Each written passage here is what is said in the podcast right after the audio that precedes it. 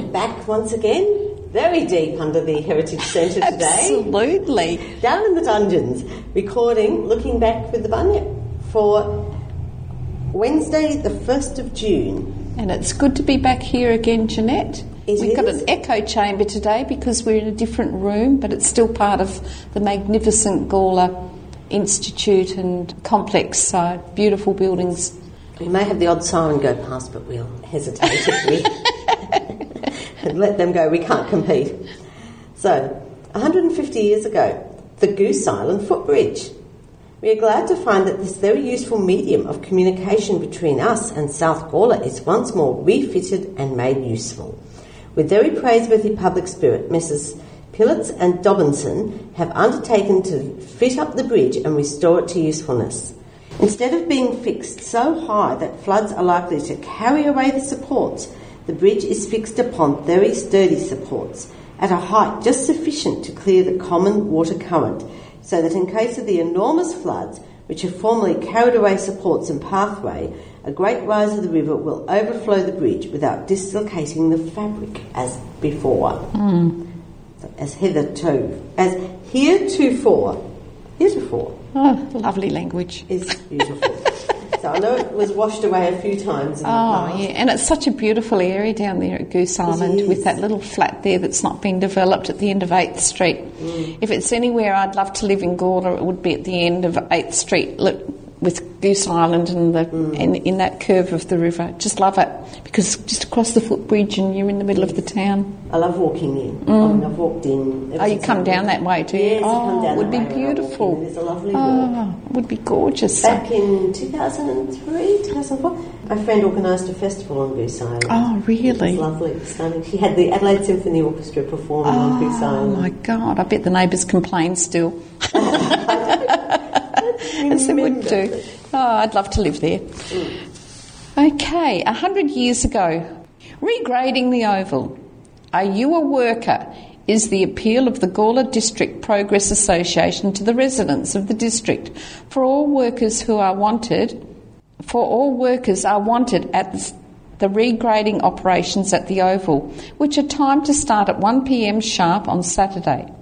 Messrs A.J. Davis, Alex Alexander, and W. Patching, members of the committee, are showing by example that they are not shirkers, working ploughing teams for several days this week, getting the ground in preparation for the big effort on Saturday. Splendid voluntary response is promised for the day, and given fair weather, the effort should take should be the biggest voluntary labour demonstration that has ever taken place in the district. And it'd have to be for the Oval, wouldn't it? You've got to get your priorities right. Get Yeah. get the everyone in on board. Yes. So, 50 years ago, thieves raid Gawler store. On Sunday morning, thieves smashed their way into Barclays menswear store Gawler. On Monday, two Gawler men appeared before the Elizabeth Police Court in, connect, in connected, I think there's a typo there, in connected with the break-in. Elizabeth CIB said the noise of breaking glass was heard about 2.30am on Sunday morning. So I've never heard of Barclays menswear. Yeah, Barclays used to be oh somewhere along here where Harnett and or well not Harnett Yeah, and George yeah, at yeah. Crom- Crosby's in that general area down from Yeah. Essex House just it back to where the menswear store was? Uh, I think so. We're men's land, somewhere in so there. probably just yeah, changed name. yeah, I think so. Yeah, Barclays was an old Gawler name. Saved yet again. A surprising turn of events has saved Gawler's grand gum from getting the chop, for now. One councillor was forced to leave the chamber at last Tuesday night's Gawler Council meeting when the Gawler Christmas tree was brought into debate by Councillor Tony Piccolo. Councillor Michael Johnson owns the land where the giant Norfolk pine tree stands and had to vacate to avoid a conflict of interest. Now that's interesting because it starts talking about the grand gum, but then it ends up talking about the giant Norfolk pine. So I think they've got that somehow mixed. But I remember both of them, the gum tree at the end of Gawler Yes. Arcade, Yes. and they've mixed that up somehow with the Norfolk pine.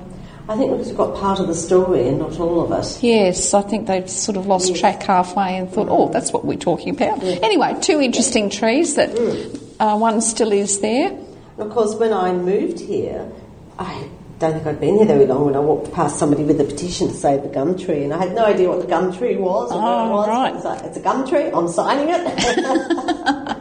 Yeah, So- they had to do all sorts of measures now to save the public from it because it, it just used to drop limbs like it was. Mm. It's fairly heavily maintained to make sure that it doesn't drop limbs, but gum trees being drum gum they trees, do. yes. drop limbs. is a beautiful tree. It is Really magnificent. Yeah, yeah. I'm not sure it really works as a Christmas tree though. No, no. Well, they're talking. The Norfolk Island pine was at the corner of um, yes. yeah. Todd. Uh, after that died, they put Christmas decorations in the gum tree. oh, did they really? Yes. Well, that's weird. Yeah, it didn't work. No. So that's probably what this article is Oh, about. but it I mentioned the. Norfolk pine though. Yes, because that would have been dying by then. Oh, I, think. well, I don't. I don't think it lasted very long. Once they realised it was it was dying, after the person climbed to the top and they cut the tip out, broke the tip off. But there was uh, conjecture that they'd also overwatered or there was something wrong with the root system, and they could tell it was dying. It still was green, and then they cut it down fairly quickly after that. Yeah, because with a pine, once they are sick, there's nothing you can do. They're And they look terrible. They do. Yeah. Yeah. you can't see it. It's heartbreaking. So, 10 years ago, Gawler's next big road project, a busy Evanston South T junction will be transformed into a four way intersection as part of a $13.7 million upgrade. The state government yesterday announced it has included a major upgrade of the Main North Road and Tiver Road T junction in its 2012 13 budget. To create a four way intersection, Gordon Road to the northwest will be extended to connect Main North Road. So that's the big intersection type. That's one down at yeah, Tiver Road, just south of Trinity. Yes. But the one on that goes towards the west is that called Gordon Road. That goes nowhere. No, it just is this huge, great big four Yeah. four lane highway, and I'm not sure. I think someone had a, a brain bubble that, that might link out with the expressway, but it never happened. And as part of that northeast, uh, a southeastern connector, and then the powers that be decided to put the, the connector through Potts Road for some reason because of some reason, which makes no sense because you can only do 35 or 50 along that road. It's ridiculous. I've been along it a few times. It's a lovely road, but it's only 50. And you think, what, what, I can't do what is 50 on that road. It's We too tried it once and It's slow. like, no, never driving on this road again. I can't do it. It's Oh, oh yeah, it's just crazy speed limit. So, it is. I don't understand it. anyway, so there's the home hardware. Yes. So now we've got the Gawler now and then, which is always an interesting little photograph. And this is of Home Hardware Gawler 1993. Formerly Ames Hardware, the store at 48 Murray Street was reopened under the Home Hardware banner by Mayor Bruce Eastick on November 27, 1993. And there's a photograph of someone standing at the top of a very tall ladder with a bucket of probably paint on in one hand and no helmet, no safety harness, and just some bloke standing at the bottom with his foot on the bottom rung, obviously stabilising it. Oh, no.